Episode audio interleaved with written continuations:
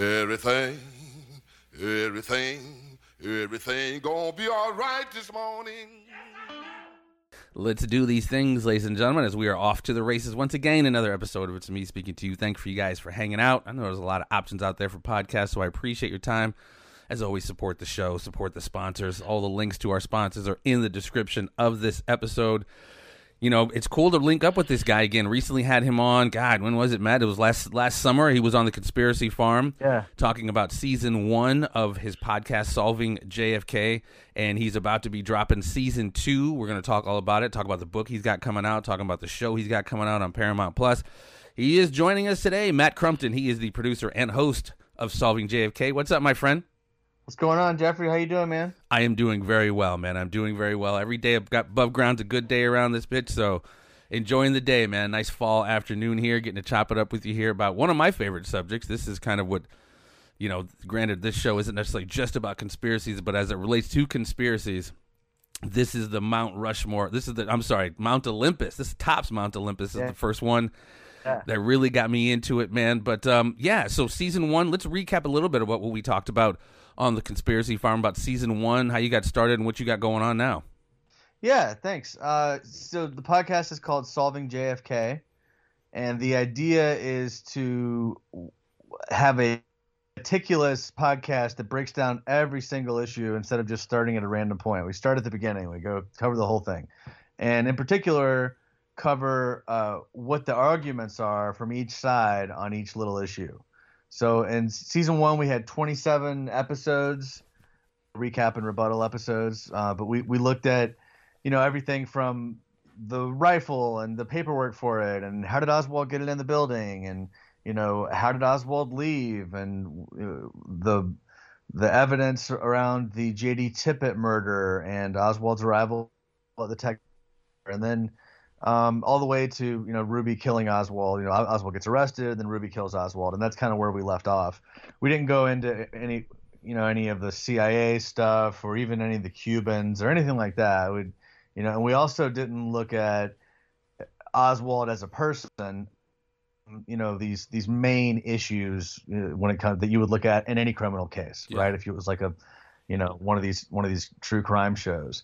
So that's season one, and we ended up having 15 issues in the the conclusion episode, which is episode 27. We had 15 issues finding on, and eight of them leaned conspiracy. Uh, in other words, leaned towards there being multiple gunmen or Oswald not being involved. And then seven of them uh, were inconclusive. But I did not find any that were, you know, armed to be uh, in defense of the official story. Uh, I did find, like I said, uh, seven of them to be inconclusive. So we can always talk about the individual little facts on all those. But at any rate, so now what we're looking at is, is we get into season two, and we left off like the first, I guess when the last episode came out. So season two, uh, we're gonna dive into. Season one was, uh, did the Warren Report get it right? That was season one. Season two is who was Oswald really? All right, so we are ra- razor sharp focused on Lee Harvey Oswald as a person, and then around him too. So we'll we look at you know we, we start at the very beginning and look at Oswald's you know he, his time as a kid, growing up. Uh, we, we look at him going into the Marines, going to Russia. This Civil Air back. Patrol is a huge part, is it not? Him serving in that Civil Air Patrol down in New Orleans. Civil Air Patrol. That's right. Summer of 1955. I'm in the, the heart of writing that episode right now. Isn't that where he um, up his and, first interactions with David Ferrie? It is indeed. Yeah. Yeah. And, and that was really disputed. And uh, there are 12 witnesses that in the Civil Air Patrol with David Ferrie, without a doubt. So uh, that's definitive. Um, so that's pretty interesting. Uh, but anyway, so we covered that, and then we're also going to come back to uh, General Walker um, and the alleged General Walker shooting nation attempt, and then we'll also come back to the backyard photos and uh, do an episode on that, which I'm not really looking forward to because I still I like oscillate on those. I really don't. I don't know how I feel, and I've looked at all. I feel like I've looked at all the information, but um, it's it's pretty weird.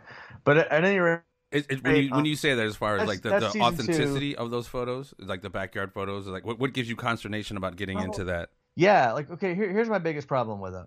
Like I understand the whole like the, you know, Oswald said he even said, "Hey, this is you know someone's Photoshop clear. They they've cut out that wasn't the word he used, but they've they've you know cut out my face and superimposed it on someone else's body, and I'll be able to prove it." That's what he said to the cop. Yeah. Um, I don't know if that's true or not, but um, I think like my only challenge with that is that the see, I, I used to think obviously this is a fake photo, right? Most of the other evidence tends to lean towards the conspiracy side of things, right? Like in my view, right, as I've laid out in season one. Um, so so it's easy to go, well, then this is probably fake.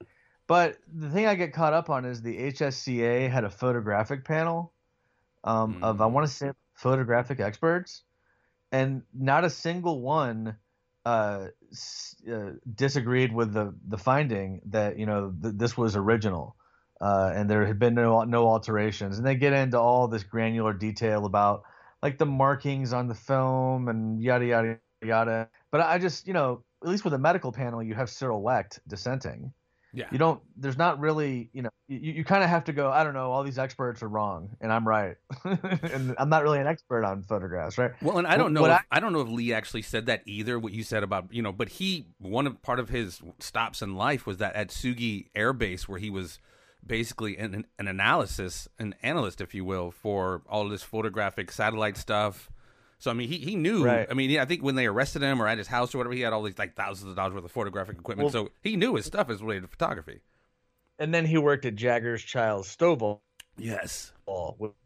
that was like he gained real expertise there in, in, in photography so yeah he, he knew what he was doing um but but you know the thing is when i look at his face to to me i think it's possible that the photograph is not a forgery like the the, the photo um and it's not oswald in the photograph uh that's kind of that's that's kind of where i lean um Well, and that gets But- into the but- the notion of the two Oswalds.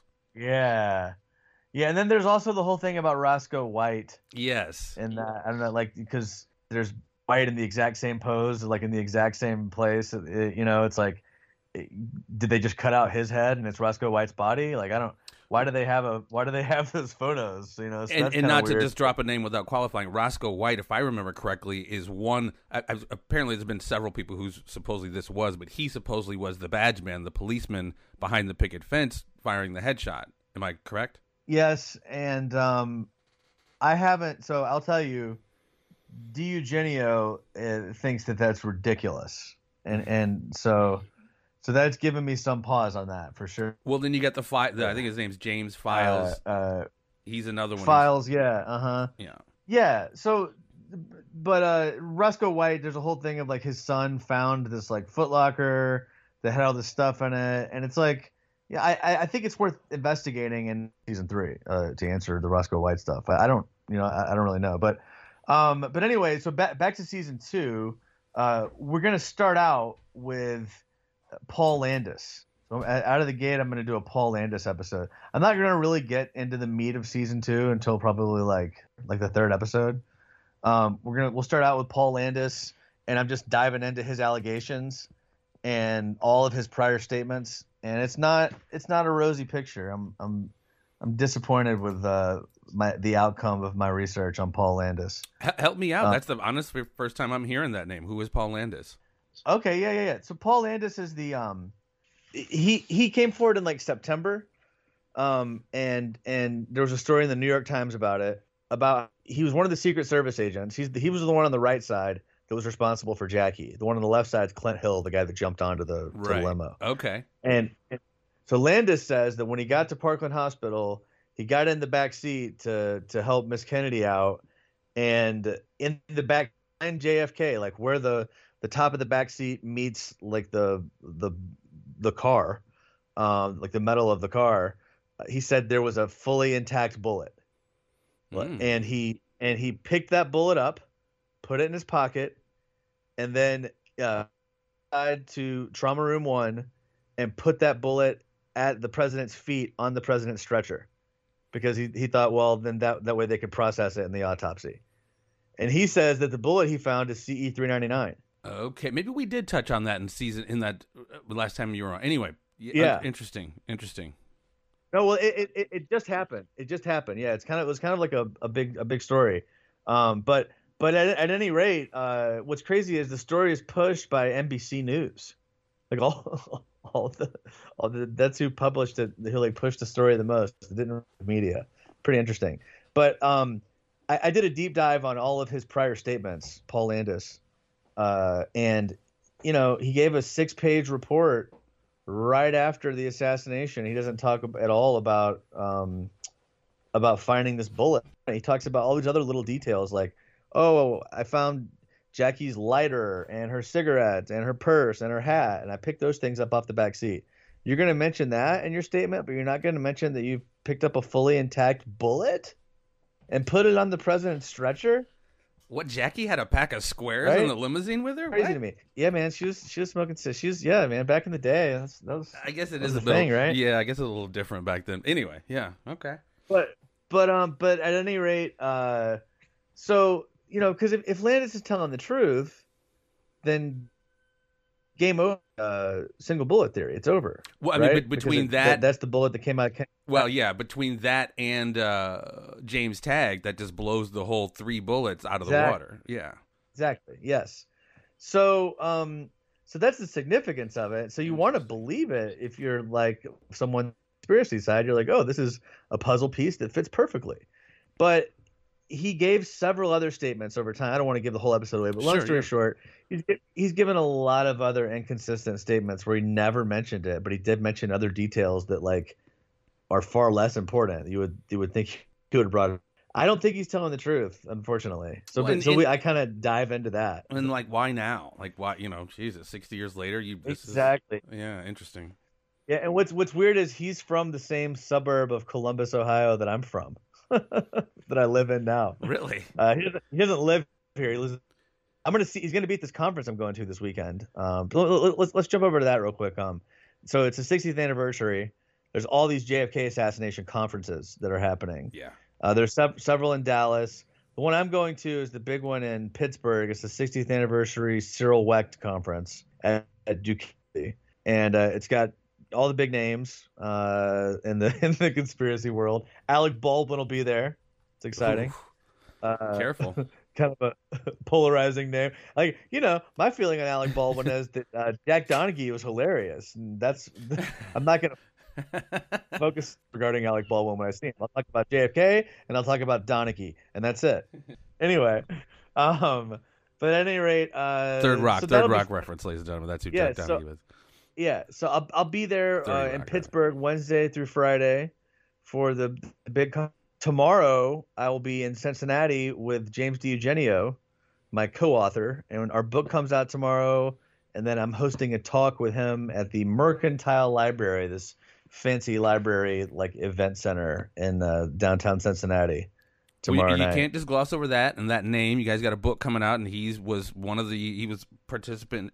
Talk about that, how'd you link up with him, and who that is, and what you guys got going on? Eugenio, yeah. He James um uh is one first of all, he's he's Oliver Stone's like close friend and he's Oliver Stone's go-to expert on the JFK assassin. Um he is he wrote the script for the most recent Oliver Stone documentary, uh, JFK revisited through the Looking Glass. So that's and won a bunch of awards. Uh, and he's written several other JFK assassination books, including Reclaiming Parkland, which was the first book that I paired arguments from each side, like at the same time. Hmm. Like he was breaking down Bugliosi point by point, and that that kind of was the impetus for you know the idea of my podcast, just to kind of go point by point. But um, uh, what else? He, he so so he's done all these different all these different books. Destiny Betrayed, great book that he has about Oswald's time in New Orleans and as, as it relates to Cuba. Um, but uh, at any rate, How did you is, link up with uh, him? How did you guys link up? yeah, I, I met him in Dallas uh, last year at the uh, CAPA conference, Citizens Against Political Assassinations. First thing, right? I'm against political assassinations. Are you? Yeah, Yes, exactly. I am too. Yeah. Oh, great. Wow. Um, so uh, I randomly met him, and uh, long story short, like me and the two other guys, me and him and the two other guys were sitting there basically complaining about how long we had to wait to get rental cars because there was a big like junior lacrosse tournament in Dallas that weekend, And in our complaining about getting rental cars, we uh, we were like, hey, we need to, we should go get a drink somewhere. So then we went to go get a drink and kind of ended up talking and and then the next day we went to lunch together after we went down to Dealey Plaza. And uh, and I didn't know these guys. We all just kind of like you know you go to a thing and you become like Oh, yeah. short serving friends with uh, single serving friends. Is that what they, is from Fight Club? Yeah. that he talks about. Um, so that's what I thought it would be. But we started talking, uh, and the French guy, Paul Bleau, he- he's uh, the JFK assassination game. Um, he's a professor at Que- uh, Quebec City. Um, he he started uh, basically bringing up, hey, there are these certain topics that are indisputable. Like some things we're going to be debating about forever, but some things have already been proven, like absolutely beyond a reasonable doubt. Uh, those things they're like a chokehold. He kept saying, right? Mm. So we're sort of listed. Well, what are the things that are indisputable that you absolutely, you know, you can't argue? And that, and then this is where we brought in another one of the guys was a lawyer, uh, Mark Adamczyk. Um, he's like a JFK Records Act, but uh, along with Andrew Iler, uh, who, who's another one of our uh, authors. He, he wasn't at the conference, but he, he came in later. But at, at any rate, um, we kind of all, you know, took a few chapters. Um, mine were the two I did was uh, Oswald could not have been in place on the sixth at twelve thirty, and the other one was uh, Oswald was impersonated by intelligence. And so the standard we went with in this book is clear and convincing evidence, which is like you know seventy five percent. So beyond shadow of a doubt, it's like ninety nine. Clear and convincing seventy five. Preponderance is Hmm. fifty one. Right. We- We decided seventy five is the move. So I would, you know, Oswald was impersonated. That one's a 99. But Oswald couldn't have been on the sixth floor. That one's a 75. You Uh, say he I was a impersonated impersonated that day? No, he was impersonated. Period. Oh, okay, Mexico and all that other stuff. Mexico, but also that. And there's people who see him coming out of the back of the book depository. You got five people who see him. There's people that see him. You know, uh, there's the the guy uh, that see, sees him at Mack Pate's garage. I think his name is T.F. White. Uh, the the mechanic that that saw him and it led to Carl Mack vehicle, the the military contractor. I don't know if you're familiar with all that. Mm-mm. It's co- covered in season one of the podcast, but yeah, there's there's uh, a lot of uh, that's in the JD Tippit episode. Um, yeah, the, just to touch base on it while I'm talking about it now. After Oswald had been arrested at the Texas Theater, uh, over a guy saw somebody acting suspicious in a car, and then he went up, looked at the guy. The guy looked him in the eyes, and then drove away. And when the guy drove away, he wrote down the license plate. And then later he saw on TV Oswald, and he goes, "That's the guy I saw in the car is, is Oswald." But Oswald was in custody. Possible. Interesting. Um, and then so, but he wrote he wrote the license plate number down. They ran the license plate, and it came back to Carl Mather, who's a who's a uh, some sort of um, intelligence contractor, but he's JD Tippit's best friend. wow. Carl Mather testified uh, select committee on assassinations, and uh, and he he wanted immunity to testify. Uh, they refused to grant him immunity, and so he just pled the fifth for every question. Wow. You're dropping names I've never necessarily heard of. One question before you go on, and you said you'd mentioned you hung out with like a French guy um, at the conference or whatever, and I'm not sure if you remember seeing uh, the many part series, The Men Who Killed Kennedy, where they asserted there was a French role, some French Ah, assassins. Did, did your French friend bring up any of that? Because I found that interesting because I'd never heard anything about that until I saw that series, which, I mean, yeah. yeah. he's French Canadian, so but but yeah, he speaks French for sure. Um, uh, no, not really. I think Okay. what you're talking about is the Corsican, the Corsican mafia yes, guy, yes. which is which is I think they speak French there, and uh, uh, it, I think his name is uh. Mertz or uh, you know something like that, some sort of name like that. This is like I've been aware of this stuff for a long time, but I have not dove into that because it's just kind of like you know I know I'm gonna have to cover Oswald's background in depth, so let's just do that. For, I, there's so many rabbit holes that No, for sure. cover, so um, many, so many. but Just yeah. curious. Yeah. yeah yeah but in the uh you know just for for uh so okay the book chokehold so it's called jfk assassination chokeholds it's out tomorrow november 14th um and, and it on paperback and ebook the hardcover will be everywhere else. It'll be like eventually like you know Target, Walmart, Barnes and Noble, all that stuff. It won't, you. I don't know if it'll Look be at in-. Congrats, bro. it'll be online. Thank you. Yeah. Um, and we we self published. I learned how to do all that. That was a crazy learning experience. I. I kind of want to write more books now. um, so that's good. But I'm trying to think what else. Uh, the um the movie. Okay, so then I have this movie coming out, and it comes out tomorrow also. and so tomorrow's a big day. Yeah, it is. Uh, now it's on Paramount Plus, so it's like clearly the biggest done. But I haven't seen the movie, so the producer is telling me like, "Hey, you know, you should talk about it when you go on podcast, promote it on your show." I'm like, I don't know if you guys even put me in this thing. and like, I don't know if you made me look stupid or what. I filmed for seven hours. It was just me. They have a whole day of just me filming. Mm, yeah, you definitely want to see I'm that final cut. You definitely want to peep that. Fi- I mean, I'm sure they're not going to clown you, but you just never know. I know, right? So I, I posted about it once, and I've just been quiet about it since then, just because I don't I don't know. But uh, tonight at midnight, you know, twelve oh one, I will be watching that that show, see what's what. But yeah, so in the theory, that could title be cool again, and where can we find dude, it? I'm going to be driving. I'm sorry.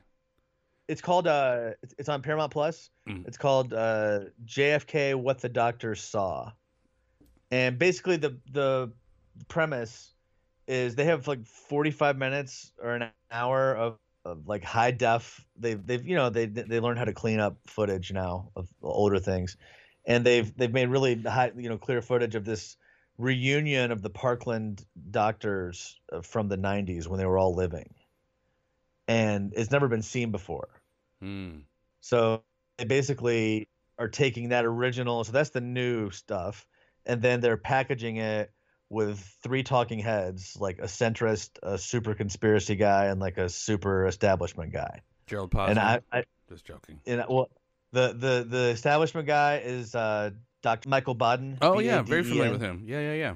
Yeah. Um and uh and then the conspiracy guy is Doug Horne, who is you know, he's he's kind of the man. Uh I I hope he doesn't uh, isn't mad at me when I meet him in Pittsburgh cuz I, I I disagree with him about uh, whether or not a helicopter picked up the body and took it and then landed at the morgue. He says that happened. I just don't see any evidence for it at all. Took the body. Explain that. But A I'm little not- Oh, we talk. I talk about it in one of one of the medical episodes, but basically, like this is the whole body swap theory of like of uh, you know the two caskets and you know all all that stuff, um, and you know how did his, his head and his body look so different in the X-rays uh, Right. versus when it left Parkland?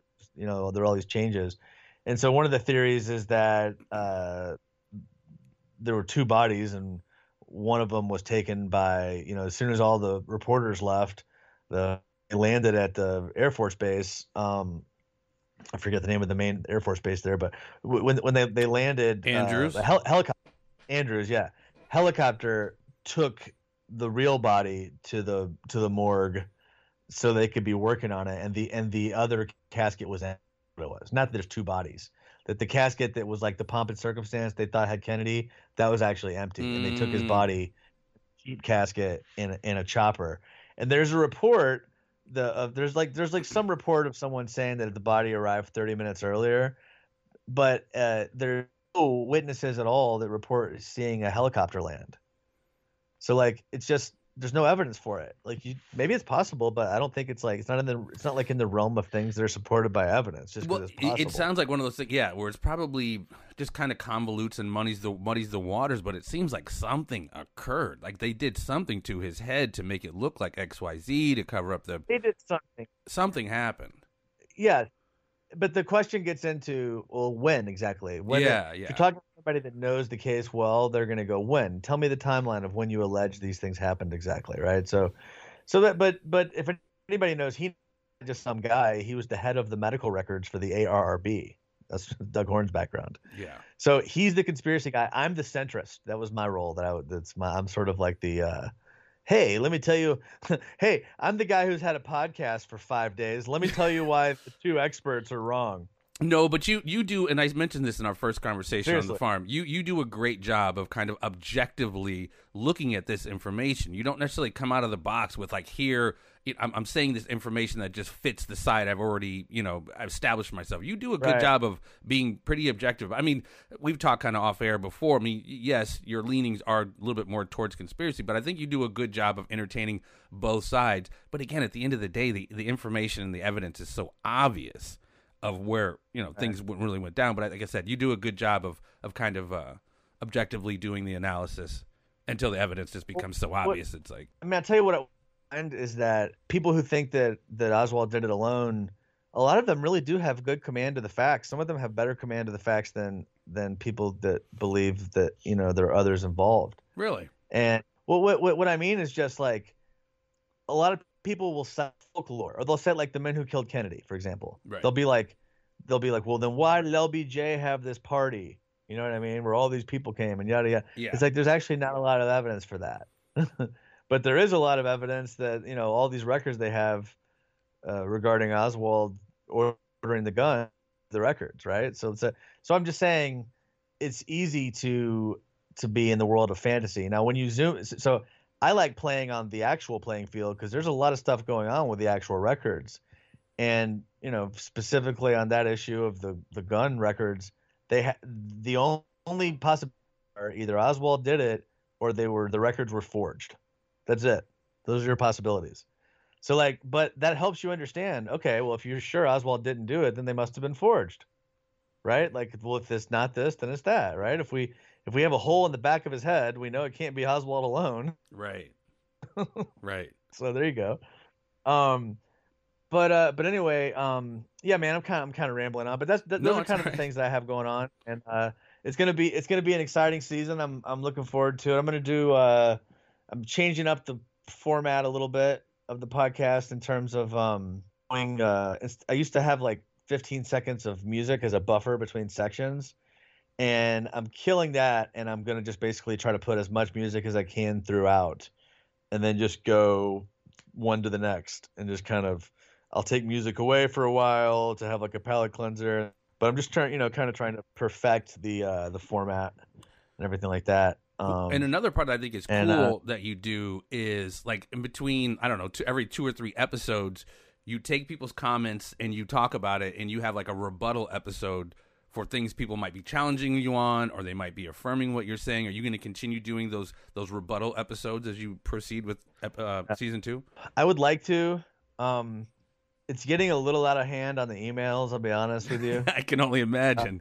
the shot came from the storm drain, dude. It was an ice bullet. I can only. I mean, this subject gets down. It gets crazy. I'm sure. Well, yeah, yeah, and it's it's also like a numbers game. Like you know, when when I first started doing this, if I would get two emails a week, I would be thrilled. Oh my gosh, two people took the time to email me. This is amazing. um, but you know, as the numbers went up, I would go a couple weeks without getting back to it, and I looked down. I'm like, man, there's 150 emails here that I haven't responded to it.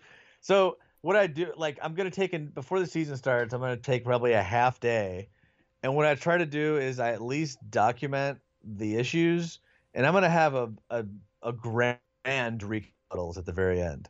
So so to answer your question, yes, I'm gonna do that for this season. But the recap and rebuttals is only like valid if the people happen to hear it in the few week period in between when the episodes came out and when I record the recap and rebuttals. That's true. True. People are are finding out about this, sending in rebuttals like six months after I already recorded the episode. so some some of them raise decent points. So I just like anything else, I just you know have a document and I put it in there, and when it's all said and done, I think I'll come back to like the master rebuttals because I'm gonna put a book out after season three. I want to have like the other side of like Vincent Bugliosi. is my goal. He's like Posner on steroids. Poster Uh, on steroids. He's, he, I mean, he, he he he is. He's he's exactly.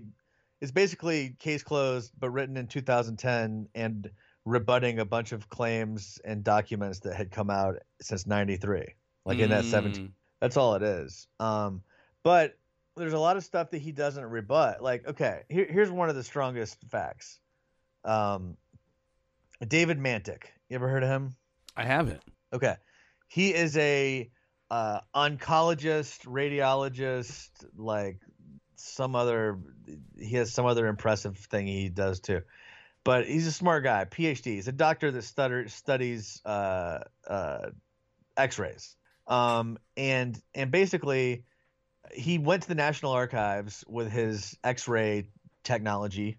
Um, one of the, this thing called a stereoscope and a thing called an optical densitometer. Okay, and the stereoscope lets you see things in 3D to see like if any patches have been applied to the photo. He he used a stereoscope on the back of the original photos of the back of President Kennedy's head. This shows just like, hey, the back of his head's all hair in the back of his head, no problems, right? And he said uh, everything else was in 3D, but that section was 2D, which was clear that a, a mat, like a photo, a mat had been applied. Mm. Like they, that, was, that was obvious to him. And then the next thing is he used the optical densitometer, which looks at an X-ray to measure the the uh, basically the the brightness of the of the white of the bone to determine the density of the bone. Okay, and and using that device, he found that the bone in the back, like the lower back right part of the president's head, was 500 times more dense than the rest of the bone in his head. In other words, it was a it was a, a, a like a mat like a transfer process. You know what I mean? Like, oh, let's Yeah. just here's this hole. Let's move. Let's put this in the hole, and look, it looks the same. Here we go.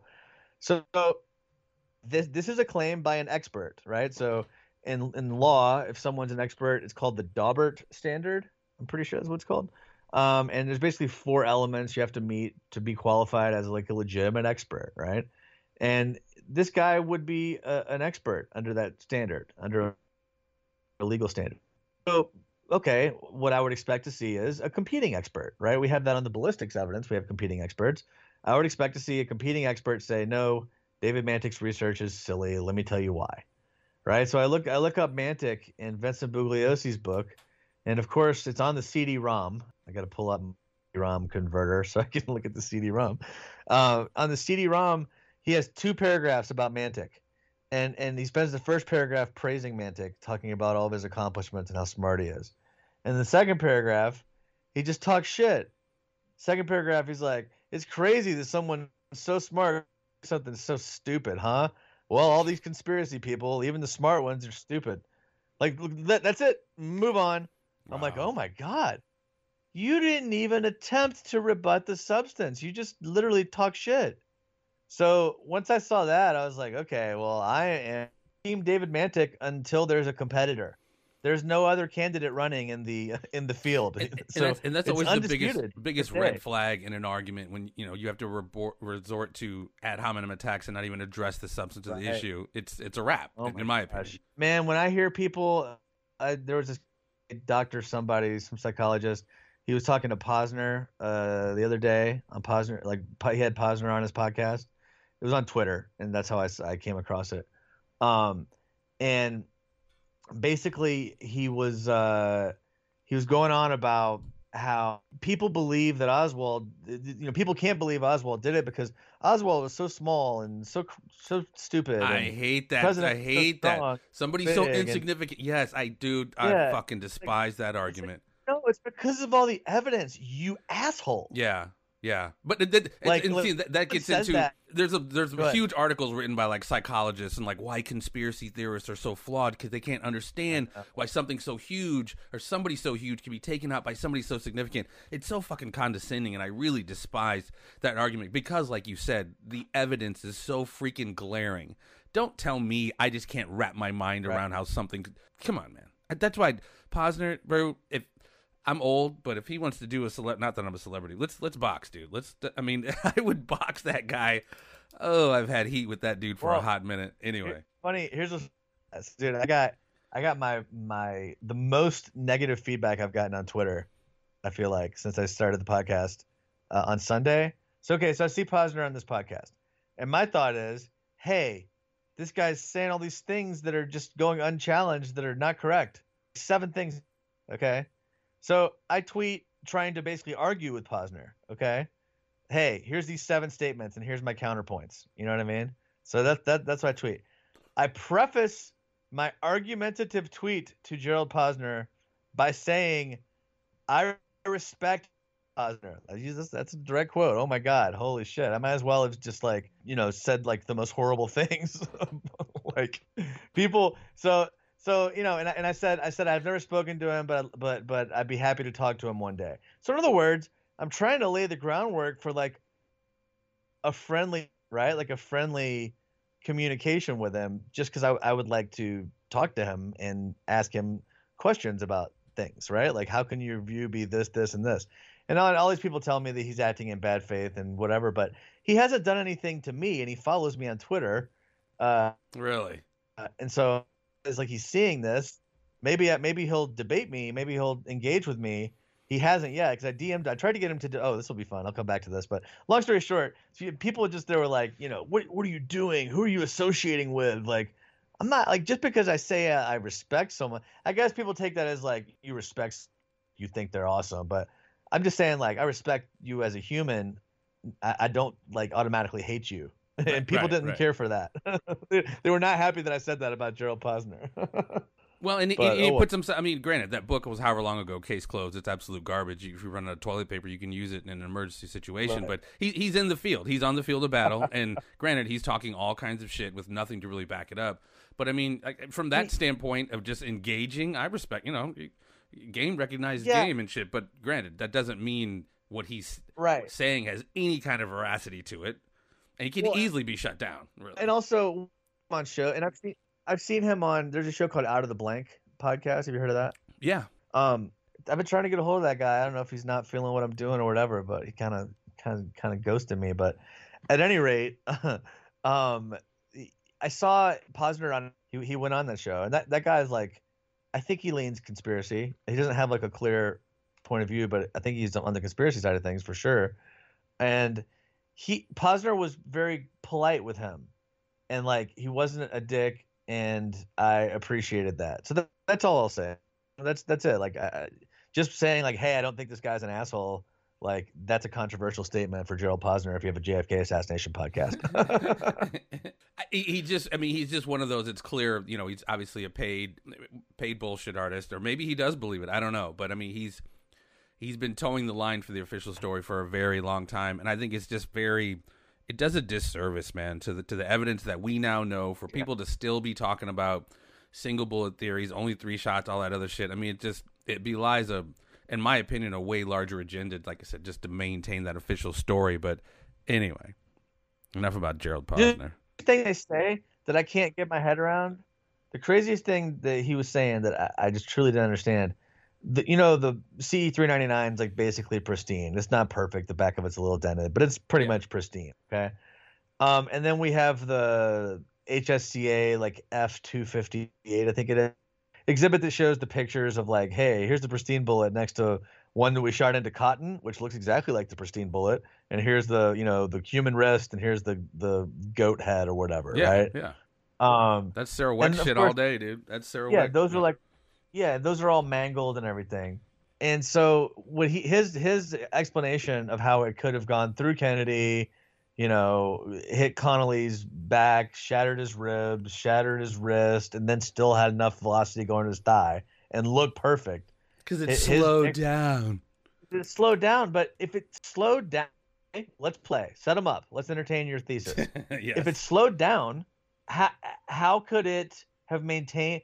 You're saying it slowed down just slow enough to not be dented, but it still maintained enough velocity to continue to pierce the wrist, shatter the wrist, move on, and then pierce the skin of the thigh. Yeah. bullshit. complete bullshit. That's I mean, just not. yes. Yeah, yeah. And so that's you know I don't think you have to be a scholar to know that. That's what when I read that when I heard about that like years and years ago. I mean, that's what I had so much because it was that's on its face just such bullshit. Anybody who has any understanding of ballistics and human anatomy and the understanding of what, ha- like you said, cotton wadding. Look at what it did with cotton wadding. This bullet supposedly Right. did all this other shit, and it comes. I mean, it's an insult. It's an insult to our intelligence. Well, dude, let me. Uh, I forgot what, what were we just talking about. I said I was going to come back to it. I don't remember. I don't know. Oh well. Yeah, Pos- Um, Posner. We were geeking on Posner. Posner. Yeah. Um. mm, I don't know. Oh well. but uh, uh, You were talking about the, the site you were on. The, the you wanted to debate him or the the the. Anyway, The Posner was on some guy's show. He wasn't Oh. being a dick to him. Yes, yes, yes, yes. Here's what I was gonna say to you. Um, this thing with DiEugenio, uh, that I have tomorrow in Cincinnati, it was supposed to be a debate, and I was supposed to moderate a debate between DiEugenio and anybody who would take him on. It started out as DiEugenio versus Posner, but Pos- Posner wouldn't respond to my email to my messages, even though he follows me on Twitter. So I gave up on him, and then and then we reached out to every university professor within like a two and a half hour radius, and and offered them money and putting them up in a hotel, and zero point zero of them were willing to debate James. Wow, really? Yes. So, you know, I don't know what that says, but I mean, I think there needs to be a debate. I think we need to have like a real like so uh, get in that game. Uh, I'd like to to have a debate with somebody, but the problem is everybody hates each other. You know, like there's there's kind of some bad blood uh, over the years. The people have been doing this for like 50 years, and that's why like that's that's why I'm trying to be cordial with with people like Joe Posner, like we need to keep an open channel of communication so that we can talk to each other. Well, and that's You good. I what I mean, I think Like, you know you crap. catch you catch more flies with honey than vinegar, and it's good that you are being very cordial. But again, this isn't one of those conversations like, do you like Coke over Pepsi?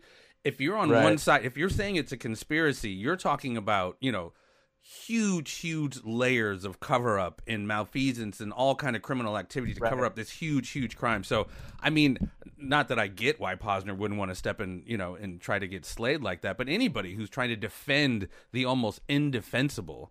I mean, I get it. I mean, especially now in 2023, how do you get up and it's great. You could easily write a book and hide behind that and hopefully people buy it or whatever, but when you get up on a platform in front of a live audience, especially in the internet world trying to defend something like that and that could go viral, like that's a, that's a tough that's a tough uh that's a tough proposition and I get why somebody wouldn't want that kind of smoke, but at the end of the day, somebody, you know, somebody come up and defend this shit because it's indefensible, really. And that's why you're probably not going to get a lot of people, not a lot of takers to to Yeah.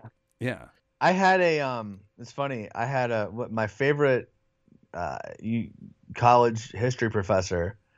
Uh, I reached out to to see if anybody that could you know take the Warren Report side, and uh, I I knew that that was what he believed also, and I was kind of like, hey, you know, I understand that you have a different perspective than me. That's cool. That's part of why I'm reaching out to you. Maybe you can help me find someone else that you know that would that would in this debate. And his response was like, Mr. Crumpton, there are some topics that are simply not worth wasting your time. blah, blah, blah. But just like the level, and this is like my favorite professor of all of college. Like this guy had a band. I would go to his shows. Like I was tight with this guy. Okay. And last thing in our email exchange was me saying to him, um, uh, I've never met someone who uh, was so arrogant about a topic they knew so little about on purpose. Mm. Good shit. You know, like so it's cool. Like that's the only bridge I've far over this. Um, and Again, it's one. I don't know. of There's those. something weird about like university. No, I mean it's just such a third Yeah. rail topic, dude. It's gonna. I mean, this will be. We already are. I mean, 9-11. I mean, there's so many different conversations like Right. this that nobody wants to touch because the implications of understanding what really happened goes to the core of all of our institutions in our country. I mean, this was this was lied Yeah. about and covered up from Uh-huh. the fucking Supreme Court justice down to the Dallas Police Department. And that's why people are like, oh, conspiracies. Nobody could ever keep conspiracies under wrap. No, no, no. That's not true at all. All you need is a few players involved to maintain a narrative, and of course, the media, or to create the narrative, and then the media to maintain that narrative. I don't care how many decades it's been, as long as that in, that those institutions are in place to cover that shit up. No one's the truth will never really come out. Yeah, the the easiest in the JFK assassination, the glue uh, that everything together is that people were told FBI agents, you know, st- starting from the Warren commissioners themselves, uh, they were told at the top, like, look, if you look into this, you you might find out about a little incident in Mexico City where Lee Harvey Oswald's work, you know, meeting with the Cubans. And and oh by the way, the CIA was LBJ knew this. He didn't say. Uh, you know the the the CIA basically was saying someone was there that that J. Edgar Hoover says wasn't Oswald, and the CIA was saying it was Oswald. So that probably would have tipped LBJ off that something weird was going on. It, the point of what I'm saying is you have LBJ telling all these Warren commissioners, look, we need you to go out there and come to the right answer for your country because nuclear war depends on it. Because if you follow this thing Yeah. and it shows that there was a conspiracy with China or Russia, the American people are going to demand a, a retaliation that's going to lead to nuclear war. So that if everybody knew, like, hey, we're not telling the truth, but the reason we're not telling the truth is is because we're trying to protect it from a conspiracy finding to stop nuclear war, then that's easy. So you know, and so if someone saw something kind of fishy, it would be easy for a good, reasonable person to write that off as yeah, it's under wraps because it was really Russia. Well, You know it, what I it- mean? yeah, Like, and it gets into That, the, even Earl Warren said that. everything is everything is national security. We can't talk about this because of national security. Yet, no, no, it wasn't Lee, but it wasn't what you guys think it is. We can't really get into this because of national security, which is just such horseshit. That's just a way to continue to obfuscate the truth. And then you get into, you know, your your da- I don't know how much you get into it in season two, but your David Atlee Phillips of the world. You know, the guy who pretty much ran the CIA in the uh-huh. Western Hemisphere, who was one of Oswald's handlers. All this shit. I mean, it's this information is like way out there. But I do find that interesting that not only just the Kennedy assassination, so many other things. Like, yeah, it, this it wasn't the official story that we told you, but we can't get into it because of national security. Because you know, you guys, the plebs, just couldn't handle how deep this goes. When in fact, it's just belies larger fuckery and criminal activity from the top down, dude. Like I said, from your CIA, FBI, uh, Supreme Court down to the Dallas Police Department. In this case, anyway. Right. Yeah. Yeah. It's uh, it's crazy. I mean, that's what's the thing about the JFK chokeholds is we kind of lay lay out all the different things that have been definitively proven. Like, for example, the um the the best chapter we have one on uh uh the obstruction of justice. So like the, the ongoing obstruction of justice over all the years. Um and you know starting at the Warren Commission, going up through the, the House Select Committee on Assassinations, the ARRB. You know, the Secret Service burned files when the ARRB started to collect them. They, they, they just went and burned the files. It's crazy. They do whatever people do. It. These agencies do whatever they want with no no recourse. Um, the book, all that chapter, there's a lot of good stuff in the in the book. There's stuff about prior plots, uh, the the Chicago plots and the Tampa plots. The Miami, what was it? Uh, uh, uh, You Joseph know, Willie Willie Somersett and Joseph Milteer down in Miami. Yeah, they are on tape. I remember. God, what, what Uh-huh. movie was it? It was the Yes. um, the John Barbour movie where they had tapes of those guys back in the day. The Jim Garrison tapes, I think it was, where they had recordings of Joseph Milteer and Willie Somersett talking about. Are they really going to try and kill him? And, you know, talking about the plot in Miami. But like you said, there's one. There was one in Chicago. There's been more. There was more than one. But getting into Right. regardless of what anybody Yeah. thinks about Trump, you know, he was supposedly supposed to unveil and unlock a bunch of stuff. And, you know, obviously presidents, they run stuff, but they don't really, really run stuff. Right. And from what I hear, you know, he said to Judge Napolitano, he was like, Judge, if you saw what I saw in these Right. fucking files, you wouldn't release it either. It's not about necessarily getting to the truth. Yeah. Like I said, this goes to the heart of so many of our institutions if this truth is really revealed. Well, yeah, and it's like, who could still be alive is one question. Yeah. Well, Ruth Paine's still alive. Person still alive. Uh, you know, we'll talk about her more this season. Um, but uh, the other person that could be alive is, um, you know, the guy that that killed Officer Tippit, whoever that is, the guy that was impersonating Oswald all these years. You know, all those instances, the sporting at the shooting range and buying the car and um, you know, uh, buy at Bolton Ford when Oswald was in Russia buying Yeah. buying 10 you know renting 10 trucks or buying 10 trucks under Oswald's name it's just crazy man. And, and this kind of, in this, it, no, it, it's absolutely wild, dude. And this is shit that was going on in 1963, and you know, prior to 1963, doubles, you know, shit like that. Like, I wonder, I, you know, I, I interviewed uh, Ju- Judyth Baker, Oswald's uh, Yeah. gal, Uh-huh. and, and you know, she was in I mean, whatever. You could take whatever she said with a grain of salt, but it was just interesting to hear her talk. But it was, you know, obviously they painted Oswald as this patsy of sorts, but I wonder how much he knew. I knew, I know, I think he knew some fuckery was going on, but he couldn't say anything because he had kids and like, we're going to kill your kids, we're going to kill your wife. I wonder how much he knew about all of the different you know, you're, you're the fake Oswald and how they were maneuvering him into the Texas School Book Depository. I can't imagine what he was thinking working there. I mean, he was working there for however long before Kennedy was shot. But once he heard Kennedy was shot, I, I wonder if he was like, "You mother." I think I said this in our first episode, the first conversation. Like, "You motherfuckers." He had to have known at that point, like, "You guys just set me the fuck up." And that realization. Yeah, I I don't think that he knew at that moment. I'm sorry, I don't mean to interrupt you. No, that's all right. I'm just um, wondering. Only reason I would. I'm just any of the double stuff, like the, all this stuff was going on behind him, and he had no freaking clue. I mean, granted, you had your De Mohrenschildts and your Paine were kind of moving him around, this and that. But while at the same time, you know, you got these doubles, like you said, buying cars, doing all this stuff in his name, and he has no clue about it. I mean, it, it's just crazy. This whole whoa, what a tangled web we weave, and this is 1963. He's got all this duplicitous action taking place. I think so. You you would let's say Oswald was framed, okay he would have had to go to the Texas Theater. Uh, someone told him to go there. Right. Right. Yeah. Um, that that's what that looks like if, if he was framed. So he's still complying with what he's being told. True. So that, that that's why I would say like he may not have known. Like he knew something was going on for sure, but he but he may not have known. And that's the whole like was Oswald a CIA asset? Was he an, was he FBI?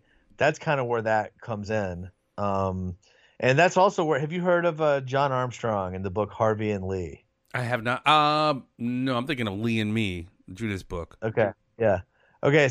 So Harvey and Lee, I'm reading it right now. I'll say this: it's so hard to find. Uh, it's always sold out everywhere. It's only available as a hardcover. It's like 300. I got one for 300 bucks on eBay. Okay, like there's for whatever reason it's impossible to find. It's always sold out. Hmm. Um, he uh, he spent a month, uh, a year for like 20 years going to the National Archives and just going through every document. Uh, this guy, John Armstrong, he's independently wealthy, so he can kind of do whatever he wants. And um, basically, he he put together, he, he found all these instances of conflicts in the document with with Os, with Oswald's records, right? Like, hey, he's supposed to be at this school. He's supposed to be at junior high school in New Orleans for the fall of ninth grade. But why are there all these people who say that he was at Stripling Junior High School mm-hmm. in Texas at that time? And then it's like, well, okay, where are the Stripling school records? Well, funny enough, we have the guy, uh, we have the guy t- talking about how he gave those records to the FBI the next day. Why does the FBI know where Oswald went to school in ninth grade, and why are they going to take all the records from that ninth grade school the day after the assassination? Well, I think this gets back to kind of that Civil Air Patrol, 16, 17 years old. I think that's where he kind of got recruited out of, if not the Marines. Yeah. So, what uh, John Armstrong's theory is that, so let me say, there's two things in Armstrong's book one is research, and two is theory. Okay. The research is indisputable, and that's what I'm including in my podcast.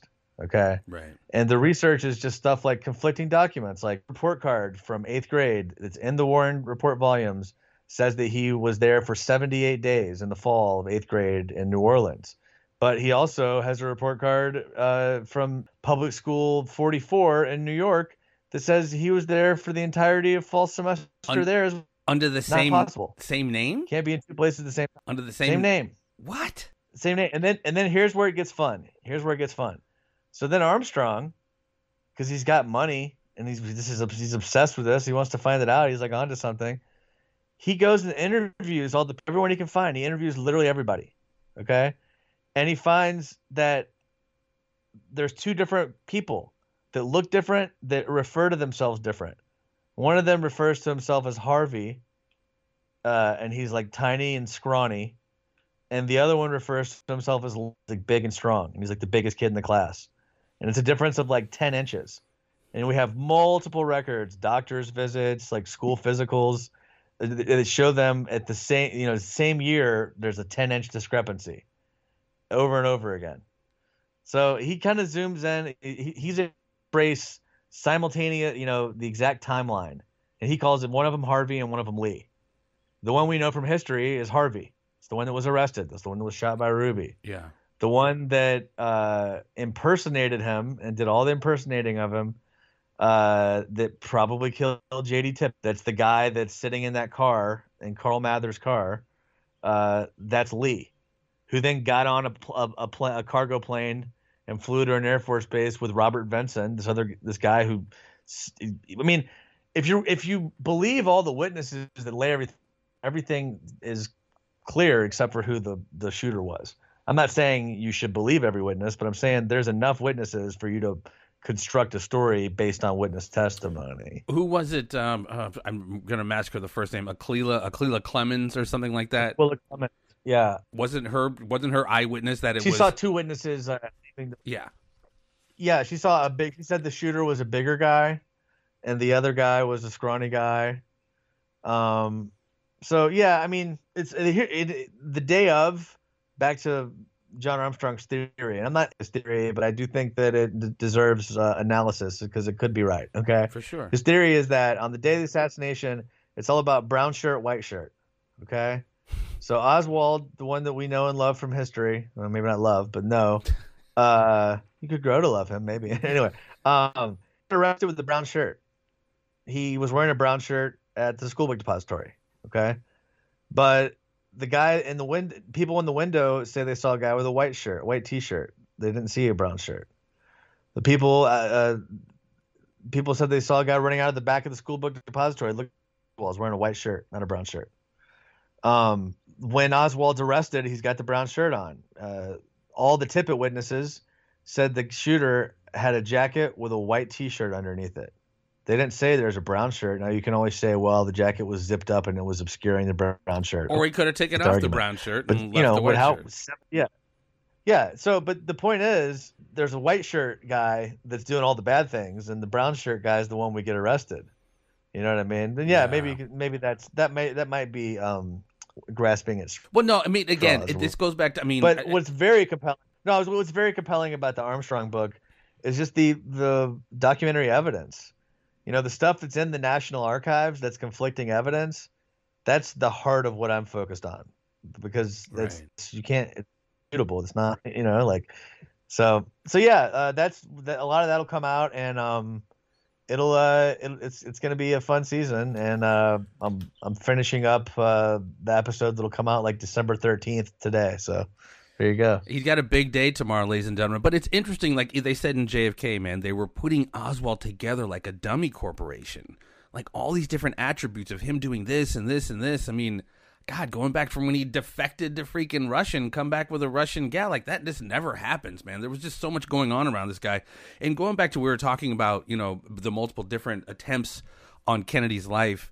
Um, you know, talking to Judyth Baker, you know, she had said, you know, Oswald really loved Kennedy he was kind of they had him by the balls because he- they made him do XYZ because of the threat against his family. But supposedly according to her and I've heard it more than once where he was he was the source of the phone call in Chicago or other places saying they're going to kill Kennedy. He was trying to tip people off. I don't know whether it was James Hosty or other different parts of the FBI or just somebody. They were trying to say what was going on because he knew he wasn't a stupid guy. Oswald he was 20 early 20s but he was a very smart motherfucker and he I think he started catching wind of what was happening. So he's tried attempting to alert people. I don't know how much that's true because this is coming off of uh, Judyth Vary Baker's. Oh, it's it, it's true that the FBI informant that that let them know about the Chicago plot's name was Lee. They don't they don't know anything else about him. well geez, of all the names of all the possible freaking names really? I know, but that is true, um, and that's a it's a fact. So, but uh, but yeah, man, hey, I, appreciate you having me on, and um, and yeah, tomorrow will be will be an exciting day. Hopefully, they actually put me in this documentary, and it's not embarrassing that I told everyone I'm in it when I'm not really. But Well, it's We'll gonna see. it's gonna it's gonna be what's gonna be, and you know, some one-off documentary doesn't change the work that you've done and the book you're writing, you've written, and you know who you truly are and the information you're trying to get out. I understand, you know, people are always trying to you know malign people who don't necessarily fall into the certain narrative, but keep doing what you're doing, my man. I seriously, I'm I'm a huge fan, Matt Crumpton, and the documentary is JFK, what the doctor saw, and the book. I'm sorry, the book is called.